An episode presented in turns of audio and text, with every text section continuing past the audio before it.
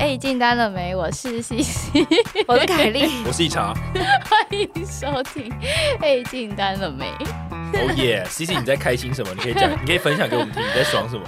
我也不知道。因为我们今天就是很混乱，然后我们在那边一直乱聊天，乱聊天，聊到我刚刚是催我，聊到我真的受不了，我说快点快点，你赶快给我按下录音键，我真的受够了，我不想再听你们聊天。然后还没笑完，他就按录音键，我是受够了，快点。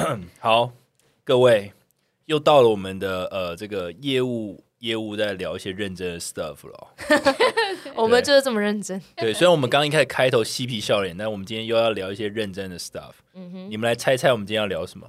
猜一下，猜一下，题目在前面。对啊，你赶快进入正题好不好？不要拖时间。今天大家都很没耐性哎。我们今天要教教要分享给各位，就是什么是向上管理。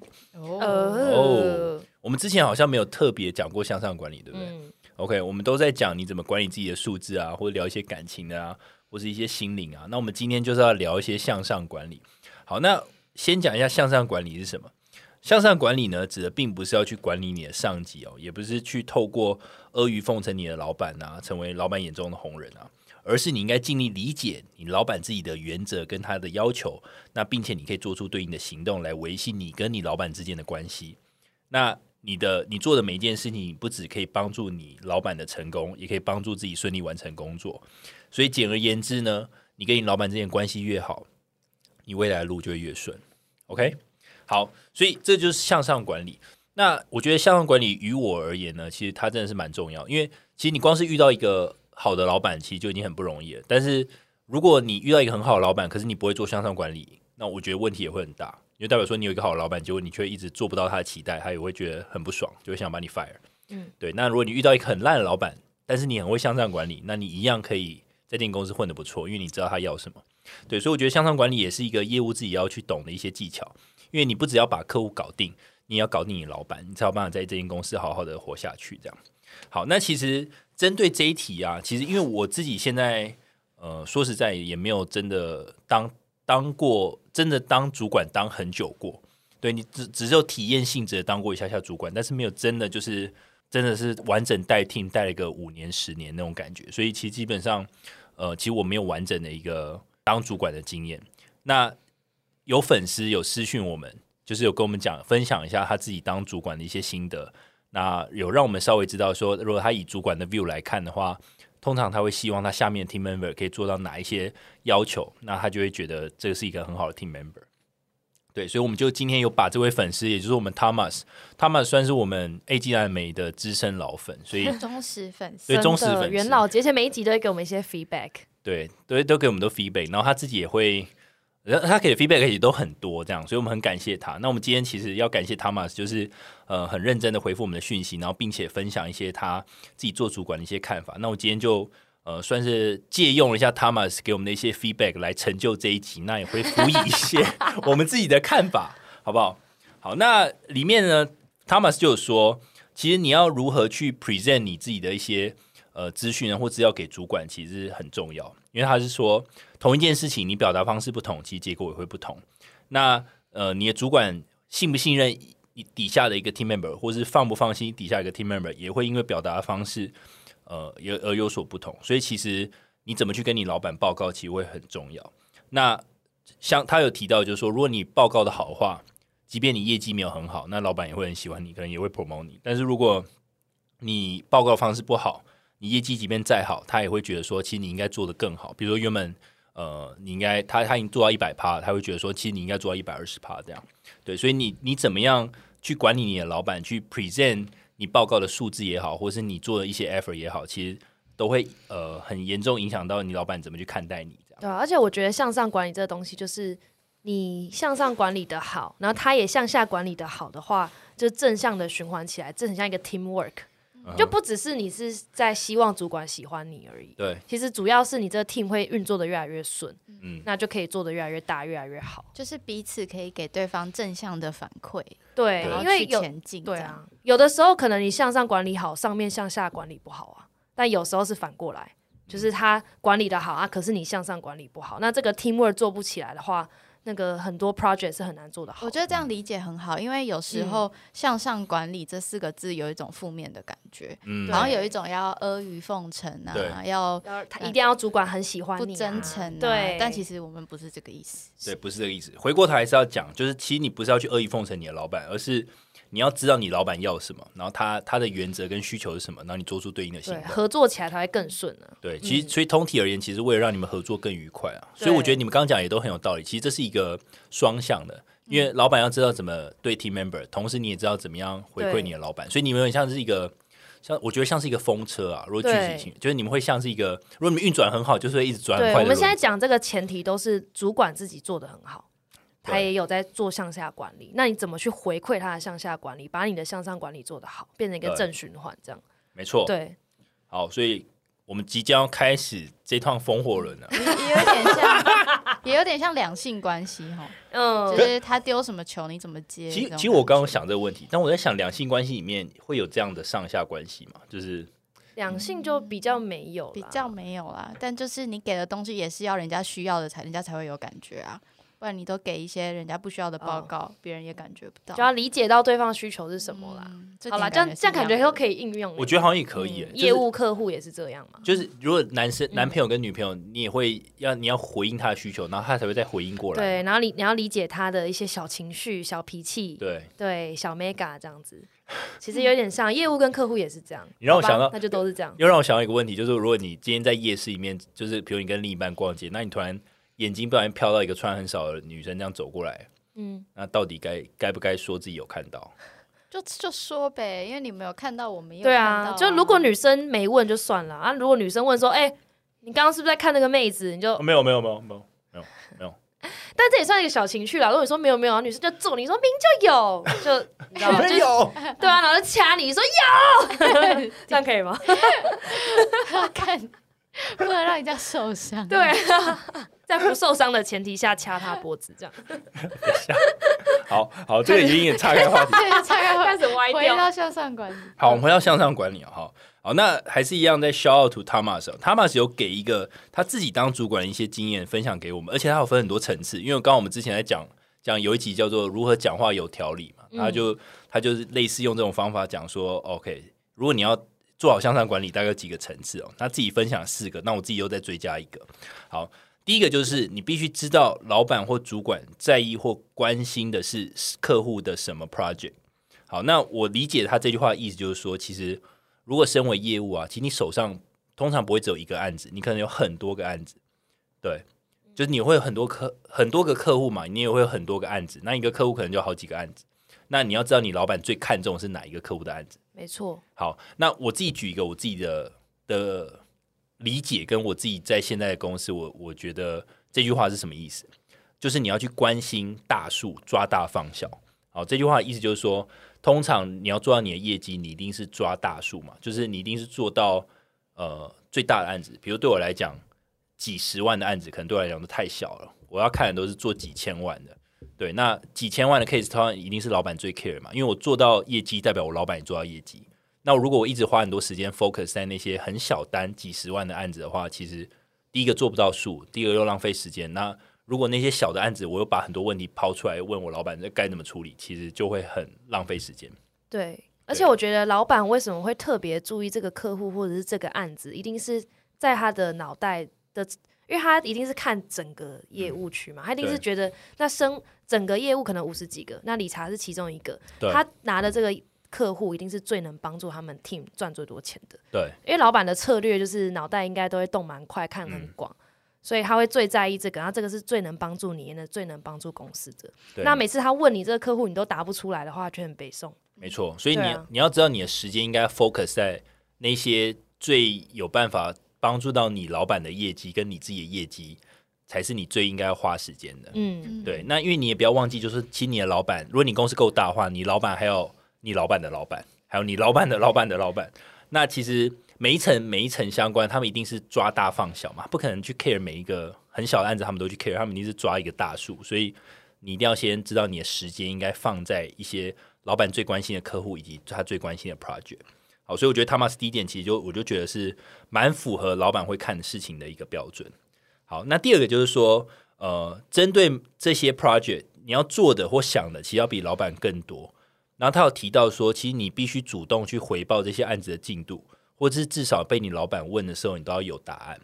嗯，好，那我想先问你们两位，你们在听完他这建议，你们自己的看法是怎么样？我非常有感诶，非常有感，我觉得一定是这样。而且我觉得在平常都要先做准备，跟你在开会之前做报告的时候，最好是都要先提前想到主主管可能会问你什么问题，先把这答案准备好。对，就是不要只是。看着那个报告就走进会议室了，然后就会被问爆这样。OK，嗯，谢谢。我通常就是我觉得老板在意的专案，我就会主动回报；但我觉得他不在意的专案，我会准备好他问我的时候有答案。嗯哼，对，因为就是有当你做久了，你会知道你老板那一阵子关注什么样的专案。那之前就有一些新的业务，可能他比较不理解，他接了一个代理商，那的确代理商可以给他不好不错的业绩，但他每一次看到老板就一直 update 那个代理商的状况，就会让老板觉得说，你为什么只做这件事？你为什么没有开发新的客户？但其实他有，只是他习惯就是看到老板就要讲他最近的业绩，但反而就有就是感觉他没有达到他现在对。他的老板想看到的东西，老板现阶段可能有他自己的策略，那你一直不 follow 他的策略走，就会让老板觉得那你在干嘛，甚至会有一种觉得不认真的感觉。对，好，我我觉得你们两个讲的都蛮好，那我想补充我自己的一些看法。好，因为他讲的是 focus 某些专案的时候，其实你要做的或想比老板更多。那我觉得大概有两种情形是我觉得蛮值得做补充的。就第一个就是说你要主动回报嘛，那。我觉得主动回报的意思就是说，你不要最后一刻才把问题报出来。那我会提这一点，就是说，因为假设你每一个人每个业务都有自己的业绩压力，如果你有一些会影响你签约的一些事情，你并没有在提一开始的时候就把这个问题抛出来，让老板帮你想办法，而是在最后已经接近可能要比如绝标或者要签约的时候，你才爆出来说，哎，有这个状况，那可能会没办法签约，那你老板就很傻眼，因为原本这个东西已经是。在你面前都已经跟大老板们讲说这个案子会拿到，结果你突然跟他讲说因为什么问题我们没办法，比如 deliver 这项服务啊，或者这个产品我们根本没办法卖，或这个金额我根本吃不进去，那问题就会很大。他主主管自己有自己的压力，还要跟他的主管报告，然后还要帮你擦屁股，对，还要帮你擦屁股，然后就是还不一定擦的干净，就是擦一半就是脏脏的 那这样就不太好。所以其实我觉得。像我自己做事的习惯，就是我我只要有状况，是我我 feeling 觉得我干这我一定处理不了，我一定要跟我老板直接跟他回报说现在有这个状况，然后我要给你 highlight，即便我现在没有解法，我也先让你知道这个状况。对，我不一定是要请我老板帮我解决，但我要跟他讲说我现在真的有遇到这个比较棘手的事情，然后让我老板去判断要不要协助。这样，大部分人不敢讲，是不是就是怕被骂？我觉得怕被骂，或是没有意识到有这个问题吗？我第二，我觉得第二个是比较严重，没有意识到跟。怕被骂，我觉得第二个是比较严重的。我觉得两个都蛮严重的。对啊，可对啊，两个都蛮严重。基本上刻意隐隐瞒事情就是职场大忌。对啊，刻意隐瞒。我我反而觉得第一个比较严重，哎，就是怕被骂，就刻意隐瞒啦。嗯，因为你刻意隐瞒的前提，你一定是知道这个东西被知道了会有后果。对。那你为了你自己的面子隐瞒这个后果，就是把公司的利益就是搁在一旁。对，搁那没意识到，可能他就是比较菜。他需要一点时间，嗯，这样。但我觉得，如果做资深的，可能有时候也会因为，可能我不知道有没有一些尊严的问题啊，他还是会不敢讲。但这样就不行，一定要讲。对，因为像我自己的 mindset 就是，我反正我就是我的目标就是我要签约。那如果会影响这个签约的各种风险，我都要透明的让我老板知道。嗯。那当然，当然你也不可能真的有些大大小小问题都一定跟你老板讲，你可能要自己过滤一下，因为有些小问题是你可以自己 handle，那你就不用特别跟你老板报告。对，但如果是一些比较棘手的，可能会牵扯到多部门的、跨部门的，或是可能没有办法在时间内签约的，我一定会 highlight 跟我老板知道。好，那这是第一个我想补充的，就是关于主动汇报这件事情，我觉得是每个业务在面对自己主管的时候，其实都要尽可能做到及时且透明的，让老板知道现在的状况到底是什么 status。好，然后第二个是我觉得也是我一直在学习的，就是我老板提醒我，你会就是不要 garbage in garbage out 这句话的意思就是说。你一定会手上有很多客户嘛，然后你会有很多案子，那你会得到很多资讯来源。这些资讯来源可能是来自于，比如说代理商，可能来自于客户，或者来自于原厂，或者来自于公司内部的消息。所以你会有很多资讯来源，然后去在每个案子里面都会有这么多不同的资讯，但是当你要 present 给你老板说现在这个客户的 status 或者我面临的内外部状况的时候，你不能只是把人家跟你说过的话直接进，然后就出。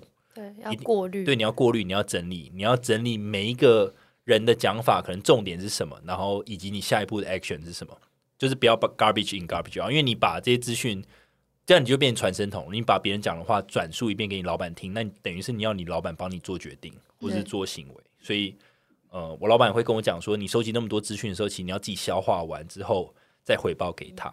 所以，主动回报是一件事情，但是你回报的内容也必须是你自己消化过了再去提供给你的主管。就不要把思考能力跟决定权丢到别人身上，这样。对对，因为不然你老板老板他底下已经有很多 team member 嘛，所以他如果有很多个业务要管的时候，每个人都 garbage in garbage out，就是把听到的东西转述给他老板，然后不跟他讲说。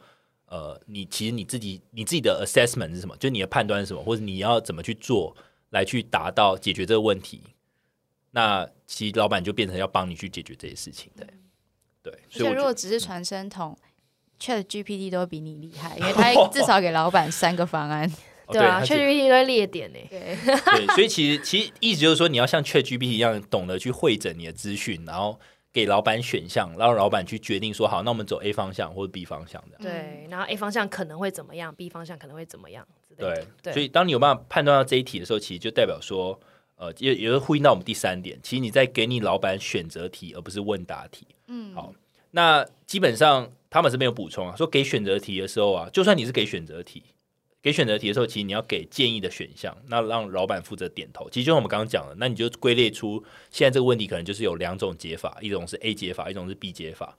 那个别的风险是什么？那请老板决定说我们是不是走哪一个方向会比较好。我通常会说，我有 A、B 两种解法，或者是有没有其他方案可以提供给我？嗯，我会有一个其他的选项。我就让老板去想，因为之前有被电过，说就是嗯。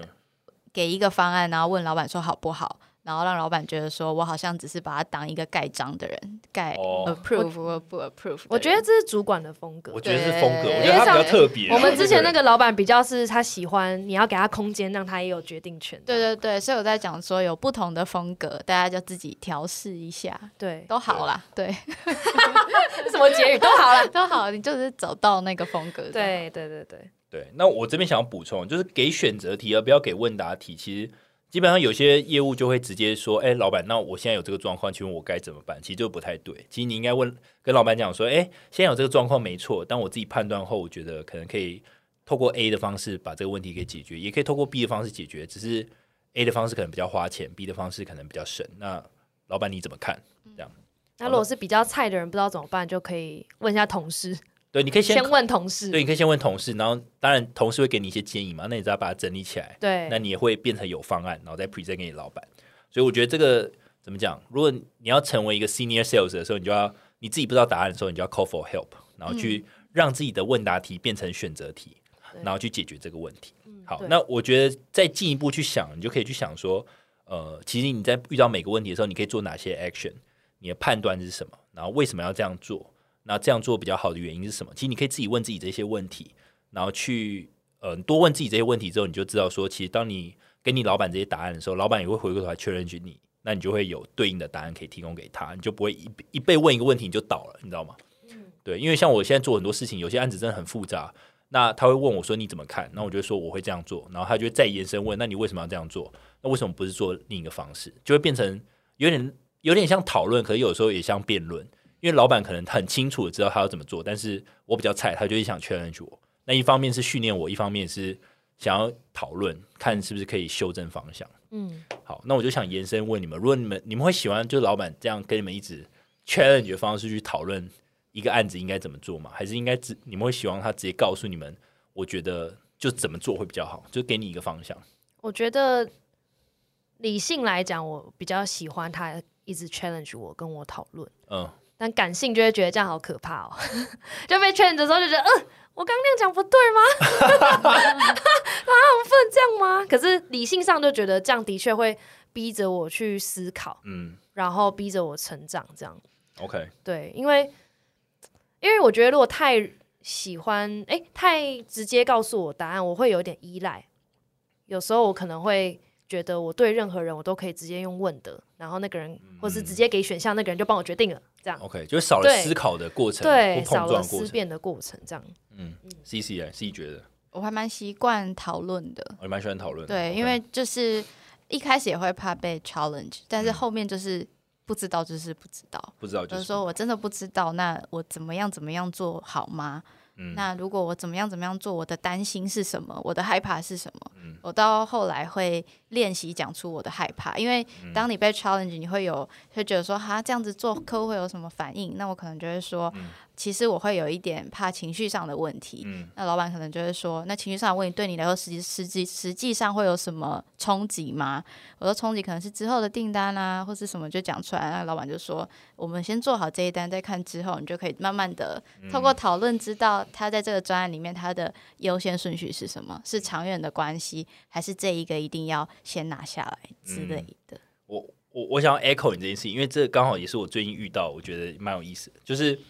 呃，我也会把这些我我遇到的问题，可能会跟老板去做讨论嘛。嗯，然后有时候我老板的看法会让我，就让我自己有点害怕，因为我就觉得他想法有时候比较比较比较不是我敢做的方向。嗯，那比如说他做的方向可能是好，我就随便举个例子，他可能说哦，好，那这个案子我就不要了，嗯，我就不签了。我说我就会觉得说，我就会犹豫。我想说，可是老板，如果你不要这个案子的话，就没业绩。哦，第一个没有业绩，第二个可能会得罪客户。好，对，这是一个，我会得罪客户嘛？那我就这光这两点都很怕，因为我不能没有业绩，然后我也怕得罪客户。那老板就会看好，接下来就进入到再继续讨论。好，我说好，这一单我不要没关系，那这单业绩多少？好，我就跟他讲一个数字。好，那听起来还好，因为你比如他就会讲我我整个 quota 可能是多少，那这个业绩占你多少 percent，嗯，很重要嘛。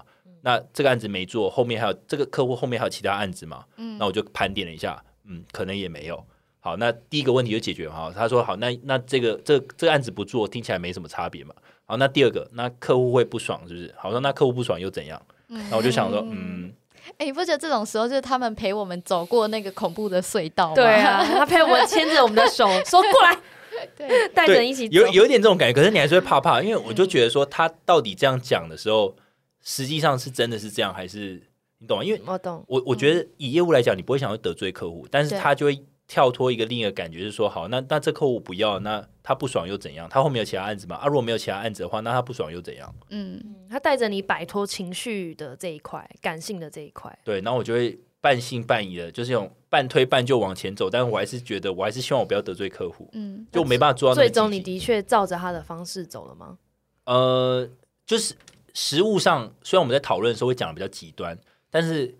我们最终一定跟客户会达成一个中间点嘛，一定是尽可能让这案子成了，然后客户也不会那么不爽嗯。的一个这个解法。但是他讲的时候会讲的很极端，对，让我知道说好这个案子其实不要也可以，然后客户不爽也没差，嗯，对。然后我们再回过头，其实他就是在给你一个保障，就是你透过讲你的担忧，老板给你一个保障，说最差的情况就是这样，在这个情况以内都可以。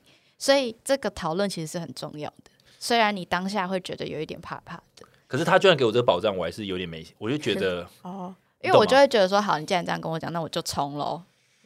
因为之前有一次也是类似的状况，然后我也讲说，哦，他会说会有什么后果，讲了几个，最后一个我说可能会被非常情绪化的骂，这样，然后他就说，C C 不就耐骂吗？你怕被骂吧？我就哦。好，冲楼，冲楼，也好像也没有别的好担心。有时候，我觉得有时候这种事情还是呼应到第一点，就是我说的抓大放小啊。就是其实客户，就老板其实 care 都是大的事情。比如说我这客户后面有很多大案子的话，当然不可能去得罪人家嘛。但如果这个客户真的很难搞，可是他数又很小，那。这客户爽不爽，其实就不是我们最 care 的事情。你让他爽爽的，然后他又不付你钱，对啊，然后又花很多时间在他上面，想说要怎么安抚他，对啊，CP 值很低，对啊，对，所以我觉得这一点其实也是一个我觉得很重要的一个能力。嗯，好，那第四点就是 Thomas 有提要执行力，其实我觉得执行力蛮大概可以分几点，第一个就是你做事情有没有效率，比如如果你花很多时间，结果产出很少，那就是你工作效率可能就要再加强。然后第二个是我觉得很重要，就是你要有多工处理的能力。对我觉得执行力包含多工处理。那多工处理当然就是说，你能不能同时应付很多客户、很多案子的不同的状况，然后还有一些杂事或是客户的一些抱怨，你有办法在一通电话、两通电话就把一些问题先把它简单解决掉。对，那我觉得其实执行力就很重要，因为你你不可能只做一个案子或两个案子，你一定是很多个案子在进行嘛。所以我觉得执行力这件事情其实也是老板会看的一些点。这样好，所以那汤马斯就觉得，其实我刚刚讲的这四个点，包含就是呃，知道老板在意什么样的客户、什么样的 project，以及针对这些 project，你有没有比老板想的更多？然后你有没有主动回报进度？以及第三，你遇到一些客户的一些问题的时候，你有没有呃，你是想到？哪一些方向可以解决客户问题？还是你给老板的是问答题？那最后一个就是执行力，就是你在执行你每个你讲的这些方案的时候，你有没有做事有效率呢？还是其实你动作其实很慢？好，那他认为在以上这些事情，如果在不同的 project run 个三到五次，其实一个老板对一个 team member 的信任程度，大概就会有有一定的一个谱了。就他大概知道这个人大概是怎么样的工作。然后也会知道说他跟这个 team member 合不合，然后他有没有机会把一些比较困难或比较复杂的 project 交给这个 team member 去完成。所以其实向上管理虽然这四个字听起来很抽象，其实它大体而言就是你怎么跟老板 co work。那如果你有办法把这些事情都做得很好的话，那老板自然也就会相信你，那也愿意把一些案子丢给你。嗯，没错。好，那他有就有提到一些比较 detail 啊，他说其实呃有时候老板在 challenge 问你一些，比如像我们刚刚讲的讨论啊。老板其实都会延延伸问第二题、第三题、第二个问题嘛，就问说：“哎，那你怎么看这这事情啊？或者这个事情这样处理，你觉得怎么样？”那有时候在问这些问题的时候，他有些人可能就回答不出来，有些人会讲的天花乱坠。对，那那其实我觉得回答出来，他觉得回答出来都好了，但是还是要看，就是说。呃，他会不会只是画虎烂而已？还是他真的把这些事情真的有往一个好的方向去迈进？这样，所以你还是要练习，可以马上给出一个 reason，就是一个很合理的答案，这样子。对，其实有，我觉得有时候老板会问一些问题，是你前面没有想过。对，对，那这其实我也在练习。像我这边举一个我自己的小故事哈，就我在 review 的时候，其实老板也会问我一些我就是八竿子没有想过的问题。一个案子里面很复杂嘛，那可能有包含不同的不同的产品，那可能很快问我说好。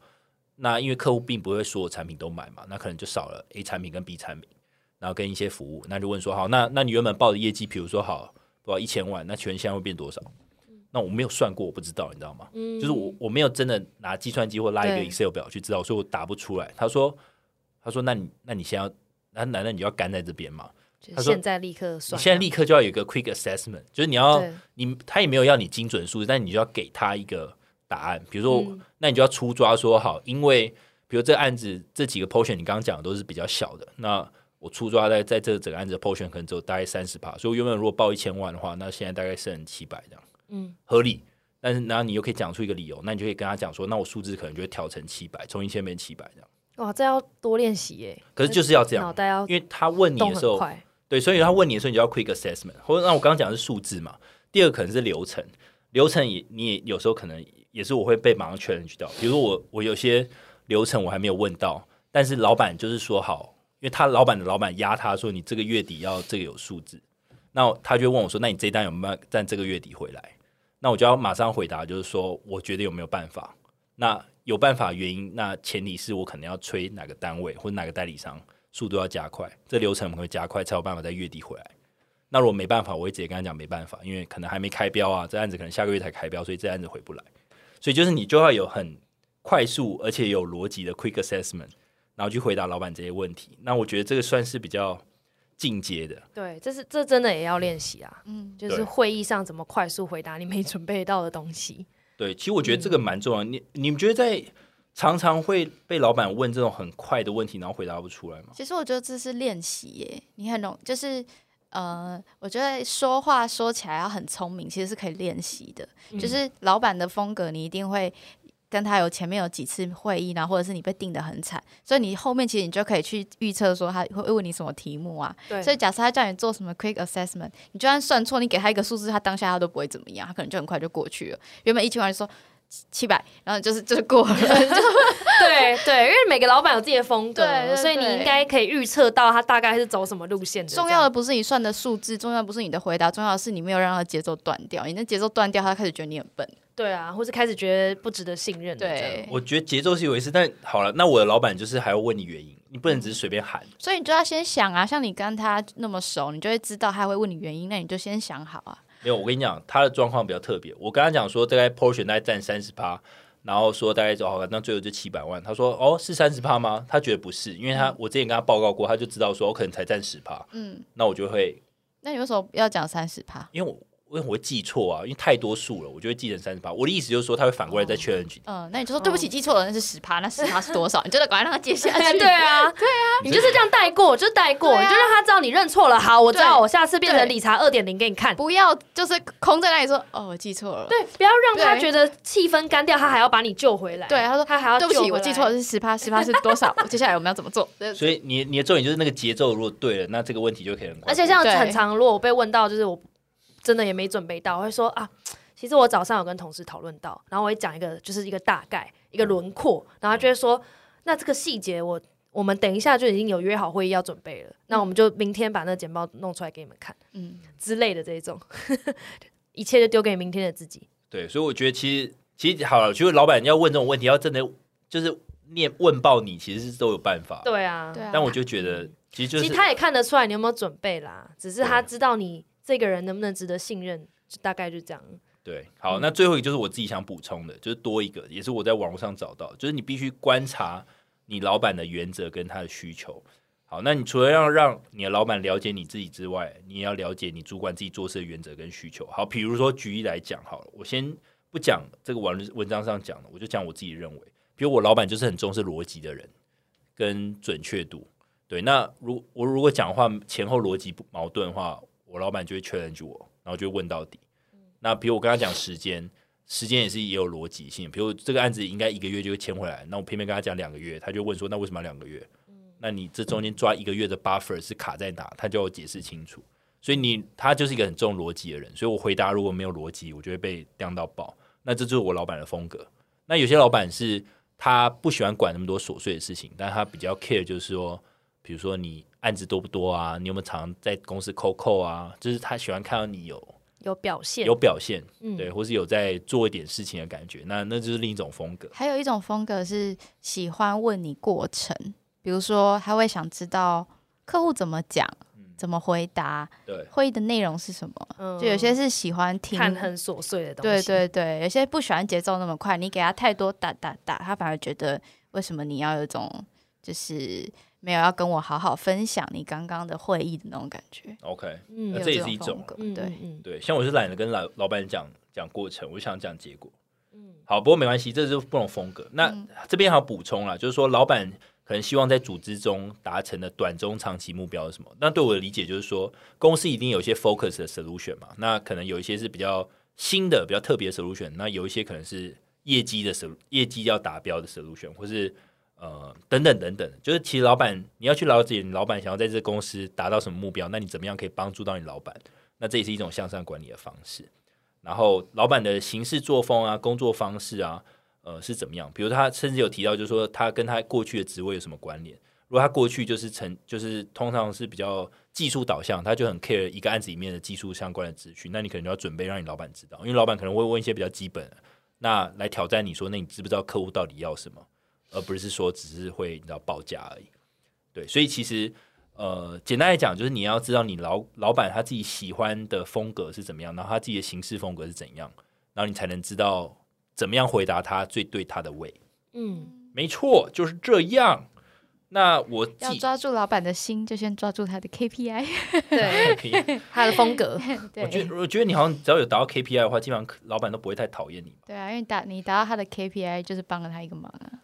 对，但 KPI 就是比较直接一点点，那是很直接。但是人他跟他相处的过程也是蛮重要的。嗯，但我觉得真正厉害的向上管理是，就是你做不到 KPI，你老板还是保你。嗯，那这就是向上管理的精髓。因为其实我觉得一间公司不会让一个业务那么容易去达到 KPI，因为如果那么容易达到 KPI，那就可能会有点问题。就我个人认为啊，就是因一定要一定不是那么容易达到嘛，对嘛？所以。